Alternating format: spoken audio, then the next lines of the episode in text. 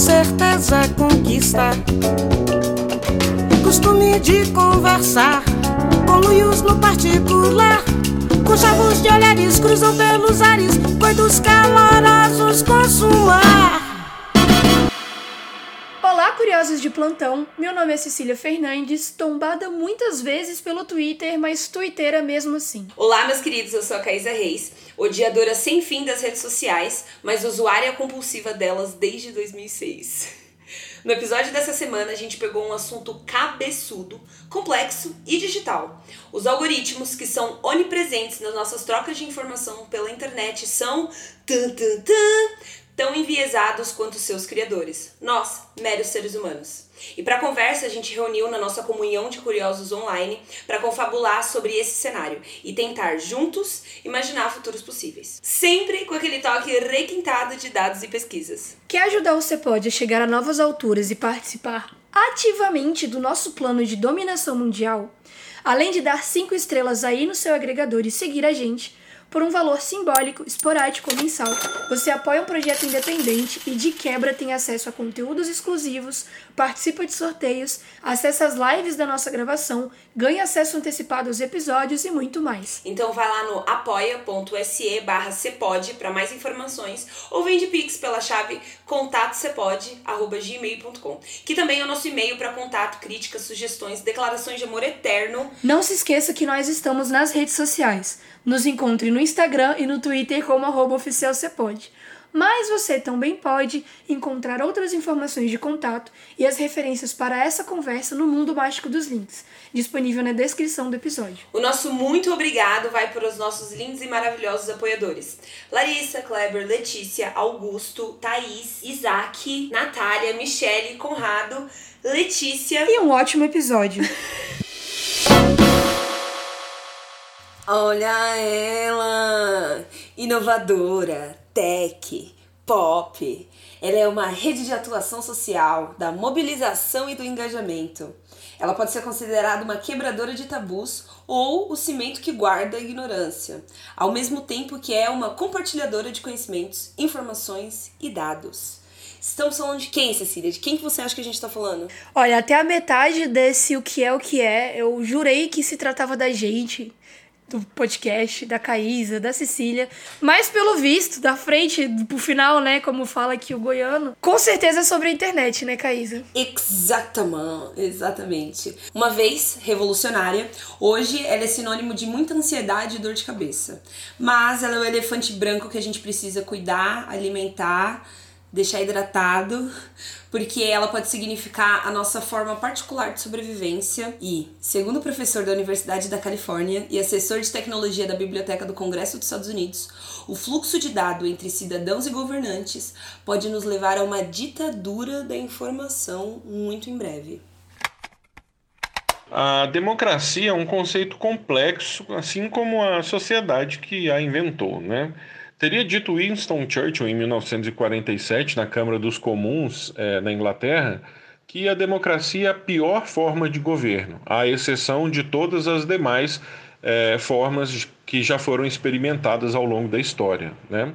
Hoje, o conceito de democracia deixou de ser exclusivamente uma forma de governo e ganhou outras nuances que complexificaram ainda mais o seu conceito. Quando usamos a palavra democracia hoje, queremos mais nos referir a um ambiente inclusivo, onde todos tenham voz e participação de forma igual, do que ter a sua representatividade exercida por entes eleitos por você mesmo. Com as redes sociais de hoje, queremos que as nossas vozes sejam ouvidas sem intermediários, sem representantes eleitos. Né? A gente quer ser ouvido por si. É, porém, a Cambridge Analytica nos mostrou que até mesmo a nossa voz, sem intermediários, pode ser manipulada em prol de um discurso ou outro. Fazendo mineração de dados, a Cambridge Analytica conseguiu levantar mais de 9 mil informações de cada indivíduo dos mais de 70 milhões de hackeados por eles no Facebook, Instagram, WhatsApp e outras redes sociais. Né? Cruzando tantas informações de tantas pessoas, é possível separá-las em grupos e distribuir conteúdos que possam amplificar é, sensações e pensamentos que antes eram obscuros na mente das pessoas, como o racismo, por exemplo. e os realçarem a ponto de essas pessoas se declararem publicamente racistas com orgulho e se tornarem militantes dessa causa. As redes sociais são o grande veículo que tornam pessoas que apenas eram indiferentes aos homossexuais em homofóbicos e até assassinos de homossexuais. Recentemente, o Twitter divulgou uma pesquisa própria dizendo não saber o porquê, mas seu algoritmo amplifica mais posts de direita do que de esquerda. Ora, façam-me um favor, não sabem por quê? É, vou, dizer, vou usar aqui as palavras do professor da Faculdade de Informática da Universidade Complutense de Madrid, Ricardo Penha Mari, que o algoritmo é um conjunto de regras que, aplicadas sistematicamente a alguns dados de entrada apropriados, resolvem um problema em um número finito de passos elementares. Ou seja, como a gente pode ver, um algoritmo ele não cria vida e começa a fazer coisas sozinho, como as redes sociais gostam de, de, de nos fazer acreditar. Né? Ele tem um, um número finito de ações. Ele, é, ele só exerce aquilo que ele foi feito para exercer. Então, para democratizar a internet de verdade, a gente precisa precisa democratizar primeiro as pessoas que estão na sociedade, porque são as pessoas que escrevem os algoritmos. Essa voz linda, maravilhosa do professor Marcos Vina, ninja do audiovisual e que também narra o nosso episódio de abertura, com o conto Tudo que Vicia Começa com C, do Luiz Fernando Veríssimo. E se você não ouviu, corre lá no nosso episódio número 1. Os dados que ele traz, assim como as informações expostas, estão disponíveis no link da descrição desse episódio, onde ficam as referências que nós utilizamos para construir esse papo. Se você quiser se aprofundar mais no papo de algoritmos e redes sociais, nós recomendamos o episódio 44 como Fazer Robôs Mais Humanos, gravado na inestimável presença da Vivi e da Mila do canal Peixe Babel. Para a gente comentar mais sobre o que o Marcão trouxe, se liga no que nosso ouvinte e apoiador Kleber Carvalho tem a dizer. Bom, na minha opinião, eu acho que a democratização da internet ela está sendo bloqueada ou atrapalhada por três fatores. Eu moro em São Paulo, na capital, e a galera que se diz aqui que, tem um, que é o PIB brasileiro, né, a galera da Faria Lima, etc., é um pessoal que não entende que o eixo Rio-São Paulo não significa e não representa Brasil. Eles acham que isso aqui é igualzinho o resto do Brasil inteiro. E a gente sabe que não é assim, né? Muitas pessoas não têm acesso à internet de qualidade. Quando se tem acesso, elas não têm um computador em casa, elas vão ter geralmente um smartphone, e é um smartphone mais simplesinho, não necessariamente também conectado com a rede global. Então, eu acho que isso impossibilita um pouco a galera de, de, de, de ter um acesso democrático à internet, sabe? É o primeiro fator que eu vejo, essa inclusão digital que não é muito bem feita no Brasil. Um segundo ponto eu acho que é a instrução. É, tem alguns dados que eu já vi que dizem que mais de 30% da população com superior completo são analfabetos funcionais. Então a gente no Brasil, isso significa que a gente forma muita gente no Brasil para ser muito técnico e pouco interpretador de texto, não interpreta muito bem o que está sendo lido, sabe? Usa aquela informação para ler um ônibus, para ler uma mensagem simples, mas não consegue ver uma coisa mais densa, um pouco mais complexa. Então, atrapalha também essa falta de instrução do povo brasileiro quem conseguiu chegar nesse que eu falei no ensino superior, porque muitas pessoas não conseguem chegar né, no ensino superior. Tem aí os dados do último Enem que mostram que a gente teve a maior quebra desde, desde muitos anos, né? Acho que desde 2006, se não me engano. Então, acho que isso também dificulta um pouco, porque as pessoas não sabem muito bem, quando elas não têm inclusão digital e também não têm instrução, elas não sabem muito bem como utilizar a internet ao favor dessa democratização de poderes, que é o meu terceiro ponto, né? Que é os detentores do poder, a galera que tem o capital na mão, né? Eles manipulam muitas vezes hoje, a gente sabe disso pela última eleição de 2018, é um case na América Latina, da gente utilizar as redes sociais em benefícios de movimentos de ultradireita, etc., que propagam fake news, propagam informações errôneas para a galera que não sabe muito bem na hora que recebe essa informação no WhatsApp discernir se aquilo é um fato ou se é um fake, né? Isso também acho que atrapalha nesse processo de democratização da internet para o povo brasileiro. Tem vários pontos muito interessantes nesses áudios do Kleber e eu até anotei numa lista para estruturar melhor meu comentário, porque jornalista e profissional da comunicação como ele é gente como a gente. Para começar, o eixo Rio-São Paulo de fato não representa o Brasil inteiro, e o crescimento da bolha de Faria Limers faz com que a gente tenha que constatar o óbvio. Se você não conhece esse conceito que o Kleber trouxe, Faria Limer é uma expressão que foi utilizada pela primeira vez em uma reportagem da Veja São Paulo em 2019 para falar sobre o estilo de vida das pessoas que trabalham na região da Faria Lima na cidade. Basicamente, é uma bolha de pessoas privilegiadas que vivem a rotina de grandes empresas e corporações, mas vão um degrau a mais porque passam a existir numa realidade paralela, como se estivessem nos Estados Unidos do governo Obama e não no Brasil do governo Bolsonaro. Ou seja, as pessoas que se encaixam nessa definição ignoram questões como desigualdade social, fome, crise política e crise econômica, porque servem a empresas internacionais que têm um rendimento no mesmo valor do PIB de países da América do Sul e da África. E eles adorariam achar ainda que é, eles são Wall Street brasileiros, porque é também nessa região que rola é, todo acho que a mesma operação né de, de bolsas e valores e tudo mais. E quem trabalha lá super acha que tá na Wall Street. Não à toa que o nome dessa matéria da Veja São Paulo que tá disponível no link da descrição do episódio trata como se fosse um condado apresenta termos como Vale do Silício brasileiro. Vale reforçar também que essa é a mesma galera que defende e acredita na terceira via com todas as forças. Então fiquem de olho nesse termo pro ano que vem. Caísa você acha que a internet é até terra de Faria Limer ultimamente? É, como paulistano, eu tenho que dizer que aqui eles falam Faria Limer. Faria Limer? É... Nossa, sério? Mas é Faria Limer. Por que que fala Faria Lima? Por que que fala Faria Limer? Eles gostam de English, I don't know. Nossa senhora, cada vez que eu sei mais, pior. Sim, sim, paulistano é nojento.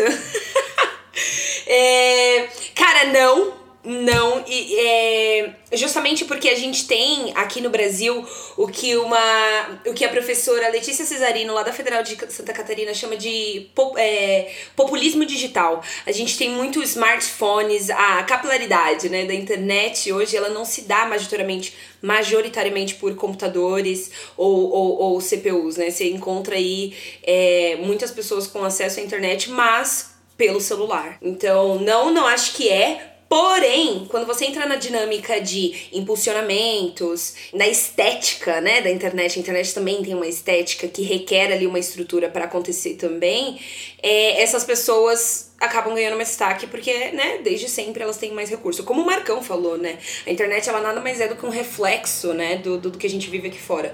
As pessoas que têm muito dinheiro aqui fora vão ter muito dinheiro na internet. é, é, então, assim, não é dominada por eles em, em questão de usuários, né, mas é dominada por eles em questão de atenção, já que os maiores recursos estão ali. Eu penso mesmo porque aquela discussão de quem detém o capital e quem detém o controle das principais instituições, porque aqui a gente está falando de empresas como a Google, a gente está falando da Bolsa de Valores do Brasil, a gente está falando da Amazon, da Apple, que são grandes corporações. Não somente elas têm uma fatia gigantesca do mercado, mas elas ditam as nossas relações de consumo, a forma com que a gente pesquisa, a forma com que a gente se comunica nas redes sociais e afeta diretamente a internet. Então, quando a gente discute se a internet é para todos, acho que parte principalmente de entender quem que faz a nossa internet. Porque ela não é um ser onipresente, né? Assim como a gente falou no episódio 44 sobre algoritmos e redes sociais, é, os códigos que compõem a internet, porque a internet é um conglomerado de códigos de bem organizado. É, exatamente, um conjunto de zero e uns. É importante a gente lembrar que pessoas colocaram esses zeros e esses uns esses uns na posição que elas estão, né? E assim, a, a, a prof e antropóloga Letícia Cesarino, ela ainda. Vou parafrasear aqui o que ela diz, porque a, a, moça fala difícil. Ela diz assim que enquanto a revolução digital, que toma a internet como uma coisa garantida, for liderada por essa ideia falsa de indivíduo livre, que é cada vez mais dominada, né? Tá cada vez mais presente. Essa coisa do eu posso, eu sou, eu vou, eu compro, que na verdade é só o homem branco é que realmente tem poder aquisitivo e poder político para fazer o que ele quer, enquanto todo o resto aí tem uma grande parcela da população que tá passando fome, com livre é essa pessoa que tá passando fome, né? Enquanto isso ainda dominar a, a, a, a internet, e a internet foi um, um dos principais atores aí da revolução digital, a representação política política, a noção de representação política e mesmo a democracia tem que ser seriamente repensada, né? O que, que é conservador, o que, que é direita, o que, que é esquerda dentro da internet, tá ligado? Porque hoje a gente já tá mudando o que, que é cada lado. Acho que parte muito também do que o Marcão trouxe no áudio que a gente colocou aqui, sobre como atualmente o conceito de democrático ele é muito mais sobre uma participação ampla das pessoas no mesmo espaço do que necessariamente sobre igualdade e execução de direitos por parte das pessoas que você votou. Dentro dessa discussão se a internet é para todos ou não, vale lembrar isso que você trouxe, né? Que os conceitos mais básicos é, que antes eram escritos no dicionário como eram escritos à pedra, por conta da própria internet e das relações sociais que a gente tem no digital, mudaram muito. Não tem como mais a gente falar é, de democracia como uma palavra de um sentido só. A gente tratando, né, que é uma das coisas que eu vejo que você gosta muito de trazer sempre, é de ir para a base da etimologia, da origem, do significado das palavras. Hoje tudo é muito polissêmico. Porque varia muito dentro do contexto, né? Não, e eu gostei de uma coisa que o Kleber falou, que é essa questão de decifrar esses códigos que estão presentes, né? Quando eu digo decifrar, é entender um meme, é entender por que, que uma coisa está sendo muito divulgada, ou por que, que é um problema é, é, você receber aquela notícia. E aí eu trago de volta outros, outros dois conceitos que a Letícia traz em relação a esse populismo digital, né? Na campanha de 2018, ela foi diferente de várias várias outras campanhas da extrema-direita, justamente porque ela aconteceu é, é, no campo das, do WhatsApp, das redes sociais, majoritariamente. Naquela época, tudo, a que tudo indica, o, o, o cara era extremamente ativo dentro do WhatsApp. E aí isso deu capilaridade para ele. E para quem não sabe, capilaridade ele atingiu várias pessoas, unidades de pessoas ao mesmo tempo. Então, assim, para quem é bolsonarista, criou ali uma ilusão que uma mensagem do WhatsApp, um tweet, ele tava falando com o presidente ou com um possível presidente. E aí, somando a esse fator, né, sobre a, a, hegemonia aí dos, dos smartphones, você também tem aquele corpo digital de profissionais de marketing voluntário que o Bolsonaro ganhou depois da facada. Tipo, a, a, a boiada mesmo é, é a galera que antes do Bolsonaro nem política curtia nem de política falava. E aí você, é, é, você coloca essas pessoas num ambiente onde o discurso da política ele foi minimizado, ele, ele abraçou uma, nas palavras da professora aqui, é, uma variedade de formas emergentes mediadas digitalmente, de formas de atitudes e identidades individuais e coletivas, incluindo uma redefinição do que significa ser de direita e conservador. O que, que você entende, mais ou menos, isso que ela está falando? Primeiro que eu acho muito interessante, e eu falo sempre, eu acho engraçado, eu acho interessante, com uma conotação crítica e muitas vezes irônica, sobre como discutir sobre internet começou a ser extremamente atrelado a discutir política no mundo inteiro a partir das eleições de governos de extrema direita e direita no mundo. Porque antes pelo menos da minha experiência como usuária e do meu ponto de vista como comunicadora, a gente tinha a internet como um lugar de descanso, como um lugar de encontrar conteúdos legais. Quando eu era mais nova, eu via a internet como o YouTube, onde eu ia assistir vídeos engraçados sobre os meus ídolos e coisas que eu gostava muito.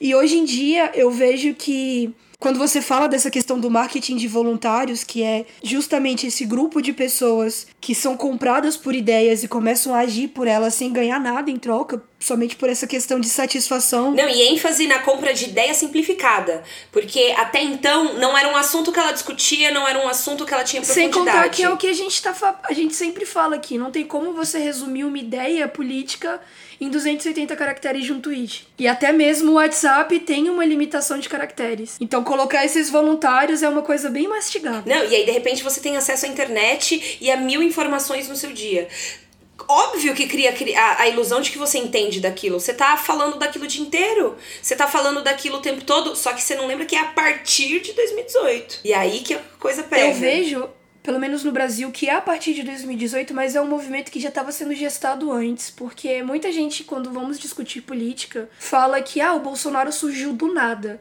Ele não surgiu do nada. Estudando e, e, indo atrás, você sabe que a participação do nosso presidente atual em programas como o Pânico da Jovem Pan e, e atitudes polêmicas e entrevistas complicadas já envolviam a construção desse caráter populista e, e, nacionalista ao mesmo tempo.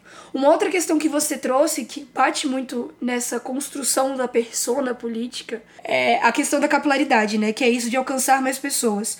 No episódio passado, que foi o episódio 61, onde a gente gravou com a Letícia Vilela sobre carregar o mundo nas costas, eu trouxe como referência o episódio do Mano a Mano, onde ele conversa com o Djonga. E numa parte do diálogo, o Djonga traz muito por que que as pessoas de extrema direita conseguem penetrar onde nós de esquerda, centro-esquerda e de outros espectros políticos não conseguimos. Por que, que você acha que isso acontece? Cara, na verdade, eu comprei a minha, é, é, o meu achismo aqui do professor João César de Castro Rocha. É, ele escreveu alguns livros, aí ele é um professor de literatura muito foda. É, ele, ele trouxe uma teoria, né, do porquê a extrema-direita é, se apropriou das redes sociais deu, casou tão certo, né? A extrema-direita e os algoritmos foi um casamento perfeito. Porque é o seguinte, o algoritmo, ele precisa de zerinho em uns, que nem a gente falou, né? Ele precisa da simplificação é, das coisas. De 1 mais 1 igual a 2, é, é isso que vai acontecer. Na sua, né, versão mínima ali do, dos A parte mais básica do algoritmo é esse 1 mais 1 é igual a 2, entende? Exatamente. E a, a redução dessa complexidade é é necessária para a operação dos algoritmos. Se elas forem muito complexas, ele colapsa.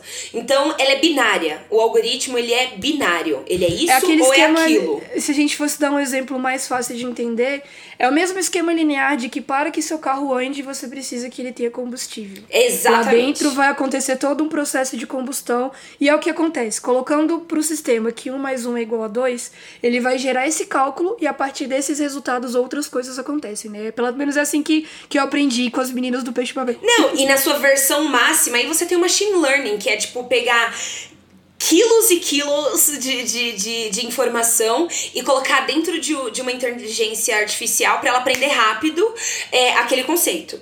E aí ela vai aprimorar todo aquele ensinamento que ela teve de uma vez. Mas enfim, o algoritmo ele precisa ser binário. E aí o extrema-direita, né, o bolsonarismo, o cara que é, é, tenta simplificar a história entre eles e eu, entre tá querendo acabar com a família, ou, é, não tá, sabe, tipo, distorce todo um discurso de liberdade, é, liberdade de verdade, não liberdade que eles do homem branco, né? Mas é, a extrema direita, ela também é binária, ela é rasa, ela é curta então ela funciona muito bem com o jeito que os algoritmos se desenvolvem por aí. Imagina ele beber de um monte de, de, de, de, de conteúdo binário, de pensamentos binários. É o machine learning do mal, né? Tipo isso, os caras aprenderam o que funciona e eles usam muito melhor que a gente. Em resumo, é isso. E aí, tal porquê a democracia tá sapateando para sobreviver dentro do, do, da música do algoritmo. Porque para você discutir democracia é necessário uma complexidade muito grande de vários conceitos. E o, o algoritmo não casa com isso. Ele não suporta, né? Tipo, algo além da binaridade. Exatamente, exatamente. A diversidade é um problema muito grande para os algoritmos e para a extrema-direita. Então, é, é, é, é complicadíssimo, não tenho resposta. Espero que os antropólogos é, mais espertos que a gente tragam Descubram e eu espero que os nossos ouvintes também tragam hipóteses melhores, porque, assim, essa questão que você fala de que a democracia ela é muito mais do que o 0 e 1 um do algoritmo, explica por que existe tanto movimento necessário de cobrar responsabilização das redes sociais enquanto plataformas. Por que, que o Facebook blinda certos usuários que fazem comentários e, e compartilham fake news e compartilham informações prejudiciais e tombam outros usuários por coisas muito menores, como o uso de palavras que no sistema o algoritmo bane dentro daquele contexto, mas um usuário que coloca a mesma palavra em um outro contexto para poder difundir uma ideia de extrema direita ou uma ideia que vá contra os direitos humanos, isso não acontece, né? Falando sobre esse episódio do Jonga com o Mano Brown, é, você trouxe uma perspectiva que vai na base, novamente, que é a questão técnica, mas pensando numa parada mais cultural, eu acredito que eles têm maior entrada nesses espaços que nós não temos, e é muito simples. Nós, enquanto centro-esquerda e esquerda, não temos a mesma inteligência digital que eles têm, porque eles tocam em temas muito mais sensíveis. É óbvio que você vai ouvir uma pessoa que fala da sua família, que fala do seu trabalho, que fala da sua felicidade, que fala da sua religião. Porque esses são temas que são muito mais táteis e são muito mais afetivos do que falar sobre desigualdade social, do que sistema de cotas, do que taxação dos ricos, que é muitas vezes o diálogo que eu vejo que a gente tem. Não que os nossos não sejam importantes, mas a questão para mim que eu vi que o Jonga trouxe e eu entendi completamente também, é que os caras tocam no afeto. Eles não tocam na razão.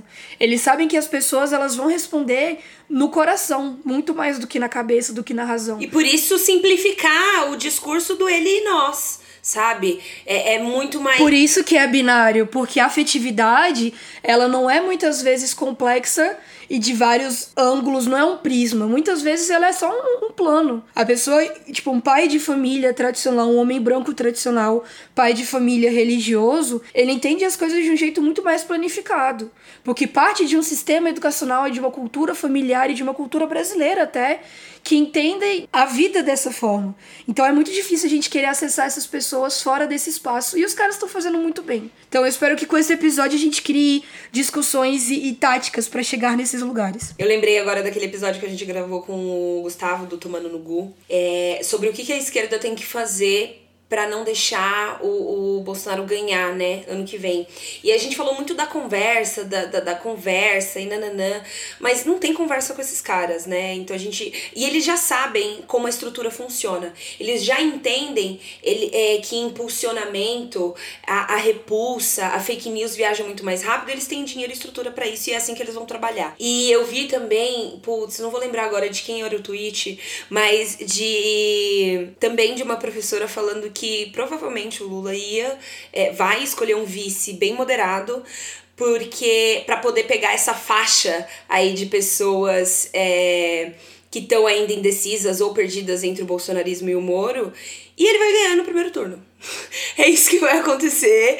Ele, ele, porque se ele for muito para um lado, o cara que trabalha, o, o bolsonarista, né? Ele trabalha com essa coisa do extremismo. Ou seja, a gente não pode jogar o mesmo jogo o Lula não vai jogar o mesmo jogo, ele não vai ser extremista. Assim esperamos, porque vamos lembrar, né, que se trata de uma política do Lula e do partido como um todo, uma política que fez sentido em 1980 que os caras continuam tentando aplicar hoje em dia, como o Greg falou no episódio sobre terceira via, que é a nossa única opção, porque a esquerda não construiu uma sucessão como a gente falou nesse episódio com o Gu, que vai estar tá na, nas referências desse episódio, porque os caras não construíram uma sucessão, um herdeiro do governo de esquerda, muitas vezes a gente tem que lidar com governos de antes e adaptar e torcer para que dê certo agora.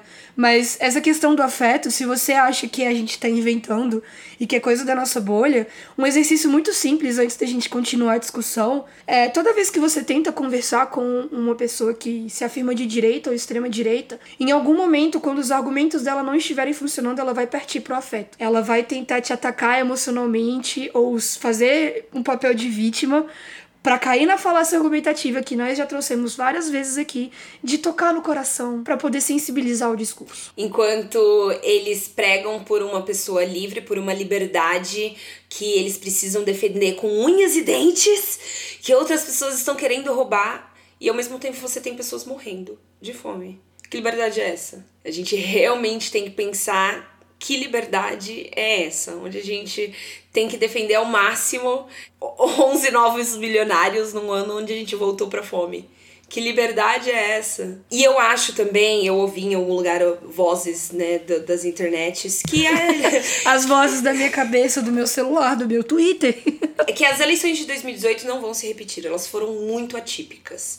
Então, a, a do ano que vem é até previsível nesse sentido, porque é um jogo que a gente tá entendendo como que joga. Não, se os caras não, os caras não vão dialogar e a, e a esquerda quer dialogar.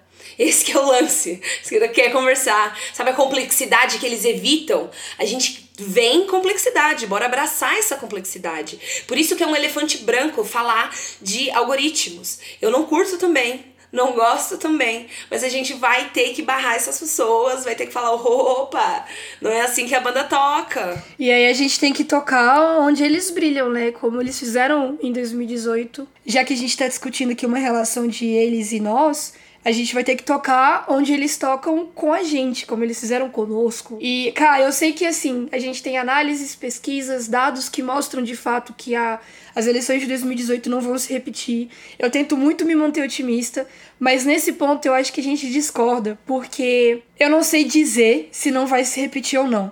Porque eu nunca imaginei que o Brasil fosse voltar para o mapa da fome. E cá estamos. Então, assim, antes de melhorar, tem sempre onde piorar. A gente acha que não tem como piorar, mas os caras negociaram a flexibilização do teto de gastos para poder financiar o Auxílio Brasil, que tem uma maquiagem de programa social e é uma grande propaganda política para o próximo ano. Então, assim, os caras estão negociando com a comida dos brasileiros, sabe? Não, o medo ele tem que estar tá aqui, com certeza. Não vamos. Exato, exato. vamos, não vamos brincar, porque em 2018 a gente brincou, em 2018 a gente riu, em 2018 a gente acreditou. O lance é vigiar, falar e atacar e usar, o que, usar as armas que a gente tem hoje, com certeza. Ah, eu acho que no conteúdo extra a gente tinha que meter o áudio do Gustavo sobre isso aí. Então, se você quiser assistir esse conteúdo extra com a gente Vem com nós no apoia.se barra cepode ou no contato cepode.gmail.com, que é a nossa chave Pix. Pelo valor simbólico esporádico mensal, você faz parte da nossa bolha, participa de sorteios, ganha acesso antecipado e se torna um arquiteto do futuro.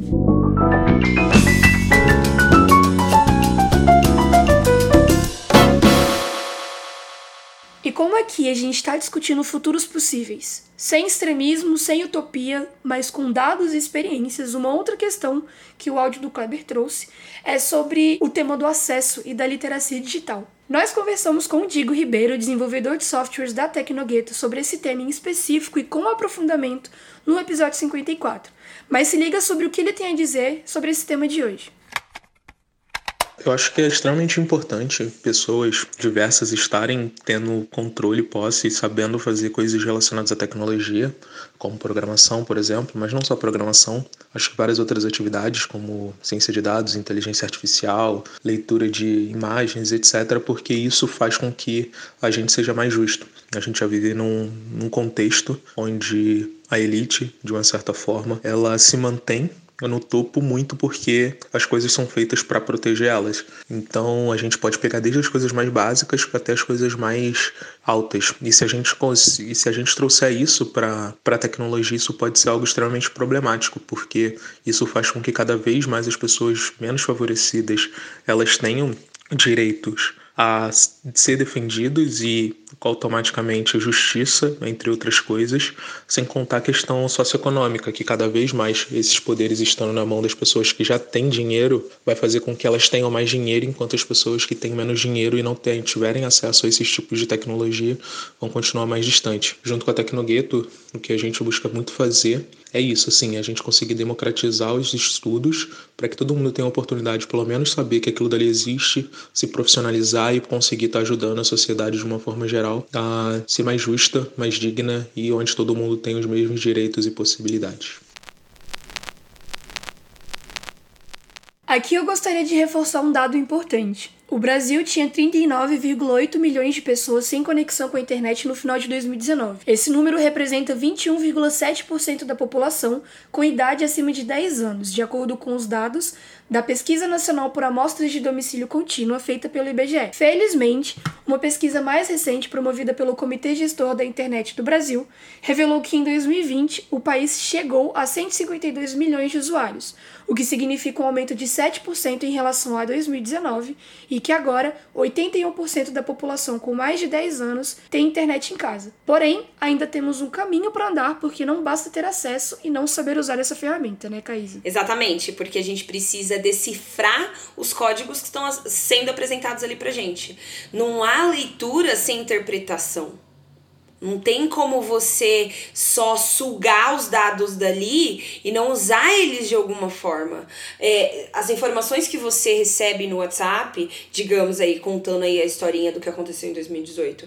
Pega uma pessoa que até então não tinha um celular, ou passou a ter um celular dois, três anos antes, e passa de repente a receber muito conteúdo sobre política, de um viés muito específico, que corrobora com as informações que ele já acredita. E é aí o toque mágico da fake news news. É, é, é, reforçar um pensamento que você já tem. Então você pega a galera que já acredita que, que viado quer acabar com a família mesmo, recebe isso, Pablo Vittar foi longe demais. Não é difícil de acreditar. É, é as referências as referências que aquela pessoa tem para decifrar aquela informação são suficientes para ela agir? sabe? É, é, é, não é só colocar a informação ali, tem que colocar o espaço de discussão e interpretação dela também. E muitas vezes o espaço de interpretação, qual que é? Que briga que tem, sabe? Qual foi o espaço que a gente teve saudável em 2018? Qual é o espaço que a gente vai construir ano que vem para quando essas pessoas que continuam pensando assim participarem também do debate? Porque a, a, a resposta não é excluir essas pessoas, né? É incluir, mas de que forma? Sem contar também que essa discussão, ela não tá limitada só ao ano eleitoral ela já acontece hoje no grupo da sua família, ela já acontece amanhã no Twitter quando tiver um jogo do seu time, ela vai acontecer depois de amanhã quando tiver uma corrida da Fórmula 1, ou em outros aspectos, quando tiver uma notícia nova sobre um artista que você não gosta. Esse espaço de interpretação, esse espaço saudável de discussão, ele precisa existir hoje, para que quando a gente chegar em momentos decisivos como eleições nacionais, nós tenhamos capacidade de discutir com mais saúde. Uma das coisas que eu queria falar sobre o que você trouxe é que muito dessa interpretação parte das referências que a pessoa tem, que você apontou, né? A galera tem um contato muito grande com informações que corroboram com o que elas pensam sobre o mundo. E tem uma relação muito próxima do fato que o WhatsApp é uma das principais redes sociais de compartilhamento de fake news e a maior parte dos planos de telefonia atualmente disponibilizarem um pacote de dados de internet e uso limitado de algumas redes sociais, sendo elas o WhatsApp, o Instagram e o Facebook como maioria. Essas e outras informações a gente já trouxe para esse papo e entender onde que o mercado entra nos problemas sociais é muito importante para a gente se blindar e se proteger e se informar, se educar como um todo também, né? Adoro que você é, é, estendeu o discurso que todo mundo canta, de que política tá em tudo. A política tá na polêmica da família, a política tá é, no comentário do seu tio, a política tá nos programas que a sua mãe assiste porque ela assiste, é, a, tem tá tudo, né? Então, construir esse espaço é entender que esse espaço ele é onipresente, né? E eu acho que parte de uma questão da gente derrubar a binaridade da, da internet, saca? Muitas vezes, quem acredita que política é sobre partido A e partido B tá muito próximo da galera que acha que a família está em risco por conta da comunidade LGBT, que coloca esses dois elementos, família e LGBT, numa mesma relação binária de dois polos, de dois pontos, que quem acha que política é sobre partido A e sobre partido B. Partidos, pessoas políticas, identidades políticas, ide ideologias políticas fazem parte dessa discussão, desse tema que é maior. Mas não é limitado a isso. A gente exerce a nossa política em vários outros aspectos e para mim cabe uma temporada inteira sobre isso aqui no podcast. Por isso que falar de algoritmo e o quanto ele é deficiente para manutenção de como as informações atravessam a gente na internet é importante. É chato, mas é importante. Aonde que a gente vai ou a gente não vai em relação ao que a gente precisa e o que a gente não precisa que a internet tem a oferecer? Será que eu fui clara? Nossa, ficou muito abstrato. Dá um exemplo. tipo, o jeito que a gente usa, tá no como, né? O como a gente usa esses algoritmos, assim. Ah, Por tá. exemplo, esse espaço de discutir política tem que ser o WhatsApp? Esse espaço de discutir política é aquele seu textão no Facebook? O seu espaço de expressar e discutir política, ele é aquela foto, é aquele vídeo, sabe? Eles são pedaços do seu discurso, eles são o seu discurso inteiro. Tudo que você tem para ah, falar de política tá em um post? Em uma, em uma frase, em uma hashtag. Uma coisa que, que a gente precisa ter para as pessoas, porque assim, antes da gente gravar o episódio com as meninas do Peixe Pabel, e até durante a minha formação como jornalista onde eu estudei cibercultura, eu achava que algoritmo era coisa de gente maluca, que era tipo assim, uma linguagem alienígena que eu nunca ia entender. Mas, conversando com as meninas, me informando, seguindo referências diferentes e fora da minha bolha, eu entendo que algoritmo não é necessariamente a, o que a galera que é igual o protagonista de Mr. Robot lá que é super hacker faz. A gente mexe com o algoritmo desde aquele sobrinho nosso que muda o código do jogo para poder deixar com que um cheat dele seja aceito no Minecraft ou no The Sims, até quando a gente mexe nas nossas configurações de notificação no celular. Tudo isso parte de uma relação nossa com o algoritmo. E ele tá aprendendo o tempo todo. Pois é, e atravessa desde o entretenimento até a nossa forma de consumo é uma força muito grande e ela não é invisível, não é uma mão invisível que está controlando. Sobre isso, a Flávia Oliveira do Poucas Trancas, que esteve com a gente no episódio 58 sobre ataques coordenados ao cinema, enviou um texto onde ela disse o seguinte: Lucas, solta aquele efeito de narração. Na minha experiência de usuária, nas coisas que vejo, do pouco que conheço, para mim existe sim uma democracia. Mas isso não significa que não temos um problema sério de distribuição e bloqueio de conteúdo na internet. Nós somos tão emocionais que a gente esquece que a internet não é uma pessoa, ela é um algoritmo. Por que, que eu digo isso? Quando a gente não entende que a internet é um algoritmo, a gente acaba não entendendo como ela funciona. Mais na frente, depois de dissertar com os exemplos que a gente também trouxe aqui, ela diz: A internet é uma área democrática. Ela é incrível, disponibiliza informações em tempo real, permite que pessoas se aproximem e tudo mais. Mas a gente ainda não sabe lidar com ela. No áudio, o Kleber traz uma pesquisa que foi divulgada em 2012. De acordo com o indicador de alfabetismo funcional, o INAF, 38% dos estudantes do ensino superior não dominam habilidades básicas de leitura e escrita. Segundo especialistas, isso acontece por conta de um problema na educação básica. Pensando nisso, como você acha, Caísa, que a gente pode fazer com que a internet seja de fato para todos? Muita, muita, muita norma. É... Não querendo ser burocrática, mas, cara, se até agora ninguém entendeu como brincar, a gente vai ter que colocar umas regras nesse jogo pra gente aprender a brincar. Porque é, soterrar informação acurada com notícia falsa só para esconder que, sei lá, seu filho cometeu um crime, não tô acusando ninguém, né? Era melhor ter falado o nome logo. Né? É, Bom demais. A gente precisa regulamentar sim. Foi o que, por exemplo, assim, não defendendo o Facebook porque ele não. Ele fez o mínimo até agora. Mas em 2018 você poderia é, encaminhar 20, 30 mensagens, é, a mesma mensagem para 50 pessoas. Esse limite hoje é de 5. Então, assim Ajuda, ajuda. É, são medidas paliativas ali. Mas a, a, a gente. Eu gosto de lembrar, né, do, do curso que eu fiz e terminou essa semana com o Eribaldo Maia, com o Gustavo Gaiofato, é, que também já apareceu. Gostoso demais! Sim.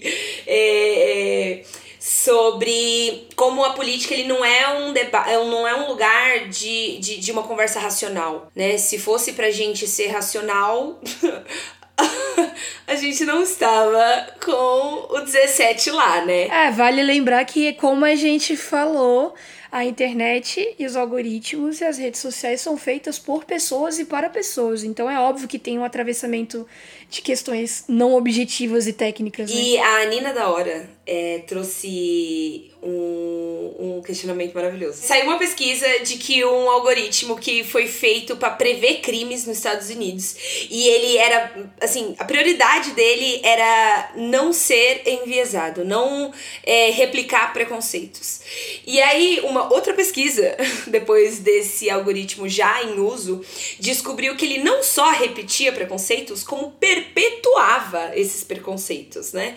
Ele mapeou algumas regiões, é, acho que da Pensilvânia, Ai meu Deus, não lembro. Enfim, haviam duas, é, dois bairros, na onde em um ele preveu quase 2 mil crimes acontecendo ali, e em outro ele preveu apenas 11 crimes acontecendo ali. E aí, quando você vai ver mais a fundo, nesse em um dos bairros, onde tinham quase 2 mil, ele previa quase 2 mil crimes acontecendo, tinham 0% de pessoas brancas morando ali. E no lugar onde tinha apenas 11 crimes, era uma região onde 63% dos moradores eram pessoas brancas. Então, é, a pergunta da Nina que eu trago, né, aqui, é por que, que a gente tá usando dados historicamente enviesados para ser usado num lugar que é para prever o futuro? Sabe? O machine learning ali tá usando dados que são enviesados, a gente sabe que tá enviesado. É aquele negócio do porquê que a gente tá substituindo o aprendizado humano pelo aprendizado de máquina, né? Eu acho que toca nisso aí, de tipo, você tá confiando tanto numa objetividade, entre aspas, de uma máquina que você esquece que ela foi feita por pessoas e pessoas têm propósitos, porque elas servem a empresas que servem ao sistema. É uma cadeia, né? Exatamente, exatamente. Então, assim, na minha cabeça de, de, de leiga nisso ainda, a gente precisa construir essa cadeia de dados novos para alimentar esses algoritmos. O problema é que, assim, cara, não sei como fazer. Socorro, hashtag help, é, meninos da TI como construir bancos de dados menos enviesados. Pois é, tá na hora de subir um, um, podcast. Nossa, aqui tá criando conversas melhores. A gente precisa de um podcast que crie bancos de dados melhores, porque tá difícil. Sim. E aí, respondendo a minha própria pergunta e também um pouco da sua, pra gente poder ir para o nosso CAC. Eu acho que uma das formas da gente fazer com que a internet seja de fato para todos é regulamentar realmente, porque você não deixa um conjunto de pessoas no mesmo espaço sem regras, ainda mais sendo pessoas demais e muito diferentes por várias questões. Mas também temos que responsabilizar quem é responsável pelo que está acontecendo. Assim como eu falei que existe uma proximidade muito grande entre o fato do WhatsApp ser uma das maiores redes sociais de compartilhamento de fake news. E o fato da maior parte das empresas de telefonia disponibilizarem pacotes de dados com uso ilimitado de redes sociais, nós precisamos falar por que, que isso acontece. Quem é que está causando essa relação? Acho que uma das coisas que eu aprendi muito nessa temporada discutindo sobre futuros possíveis, ainda que você fale que o indivíduo não existe e vá no suco da abstração, é que problemas coletivos têm que ser resolvidos no espaço coletivo. Eu não posso jogar responsabilidade 120% em usuários num país que voltou para o mapa da fome, que tem um dos maiores números de analfabetos da América Latina, nem sem contar os analfabetos funcionais. Então, acho que uma das formas de a gente fazer com que a internet seja para todos é responsabilizar quem é de responsabilizar.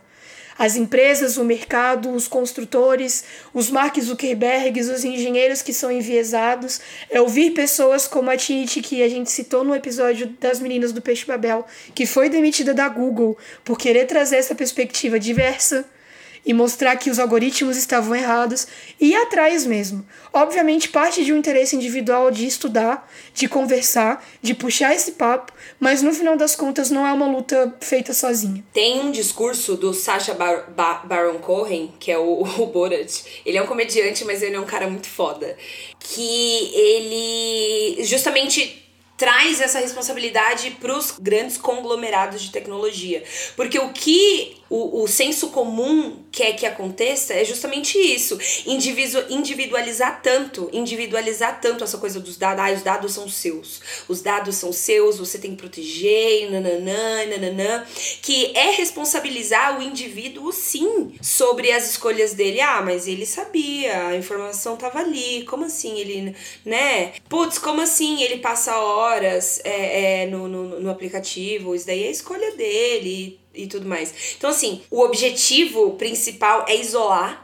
Então, separar cada indivíduozinho, sim, com a sua própria responsabilidade de como você administra esses dados. E esquecer que a plataforma toda tá em um lugar só. Que quem tá, tá todo mundo sendo administrado por um lugar só. Enfim, sejamos críticos aí é, às plataformas que a gente tanto ama, interage e se aproxima das pessoas politicamente ou não.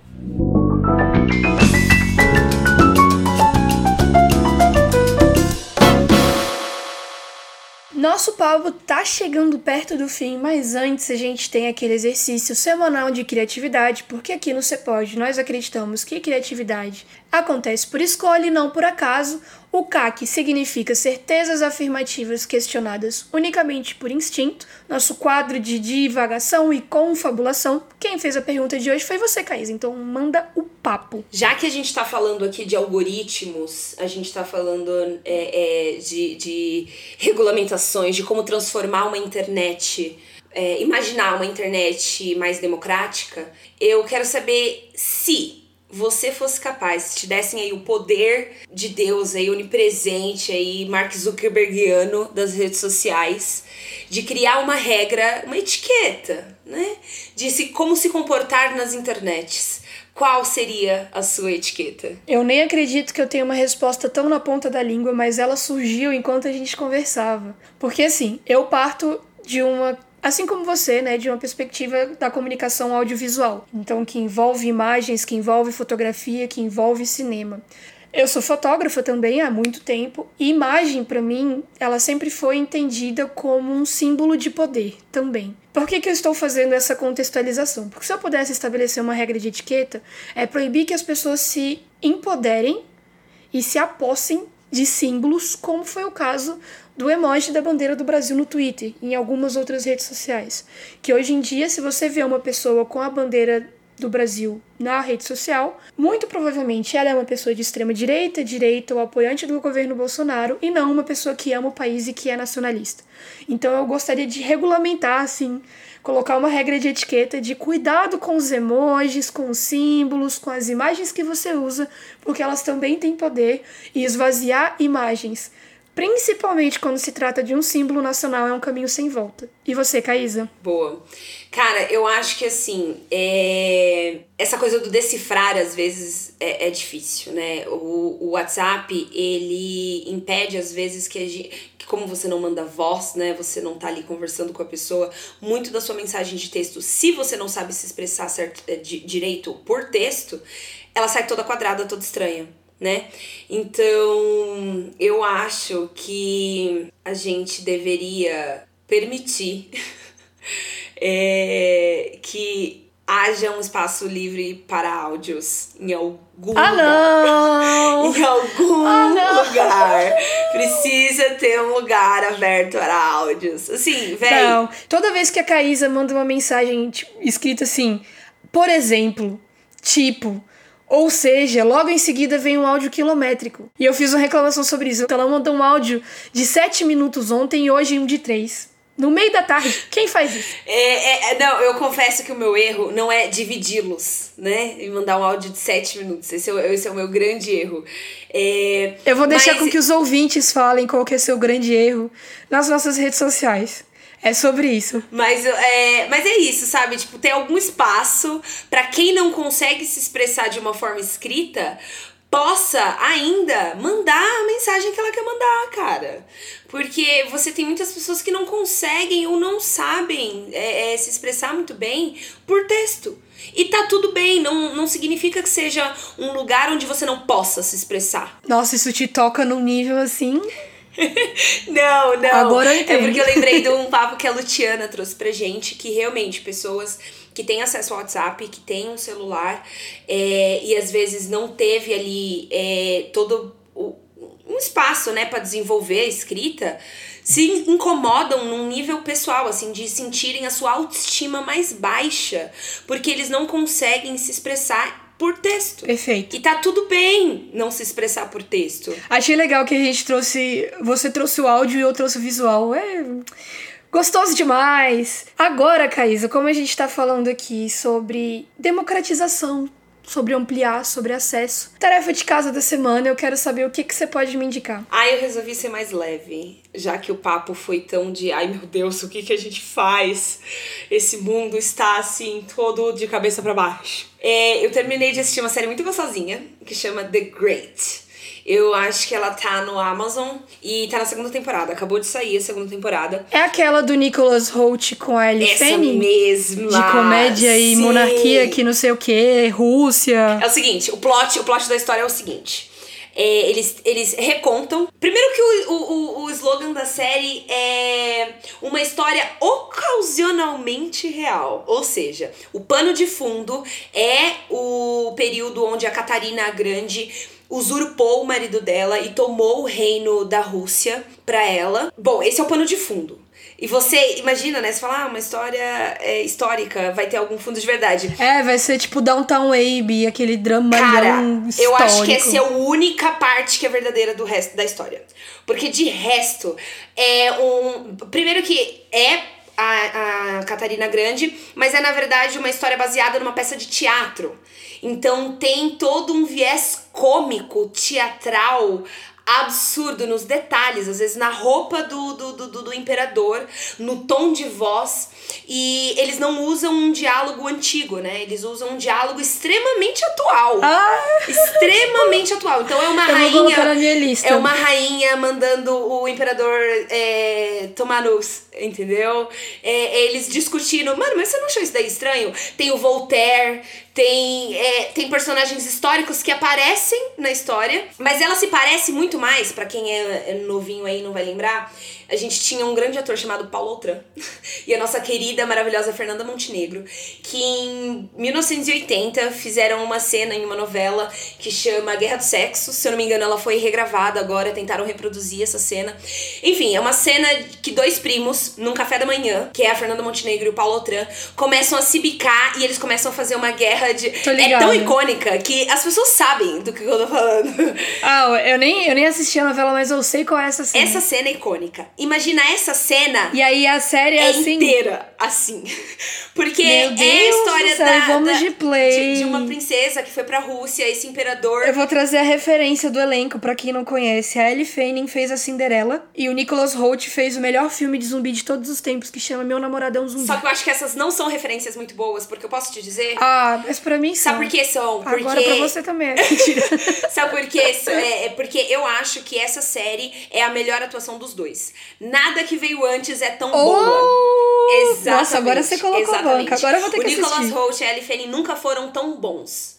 E você, Cecília, o que, que você pode indicar pra gente? Hoje eu vou indicar um dorama. Vou indicar mesmo, eu não quero reclamação, eu não quero choro nem vela. Ah, porque dorama é coisa de gente novinha, eu tô velho pra isso. Não vem com essa, porque o mercado de entretenimento sul-coreano é um dos que mais cresce no mundo. Se você ficar de fora disso, você é burro. E por isso eu vou indicar o dorama Search WWW, que é um programa de 2019 disponível na Netflix, mostrando os conflitos diários de duas empresas rivais, ambas lutando pelo título de principal mecanismo de pesquisa da Coreia, enquanto lidam com polêmicas, conflitos éticos e crises corporativas. Obviamente, no meio disso, tem o romance gostoso demais, tem aquele age gap, aquela treta de diferentes áreas de atuação, como é que eles se relacionam, tretas de amizade, mas acima de tudo é um dorama de mulheres poderosas procurando conquistar o próprio espaço no mundo e deixar sua marca na internet. Tem muitos diálogos que me inspiraram a trazer os meus apontamentos para essa pauta e eu espero que inspire você a ter uma relação mais saudável com essa mídia maravilhosa. Eu acho que é isso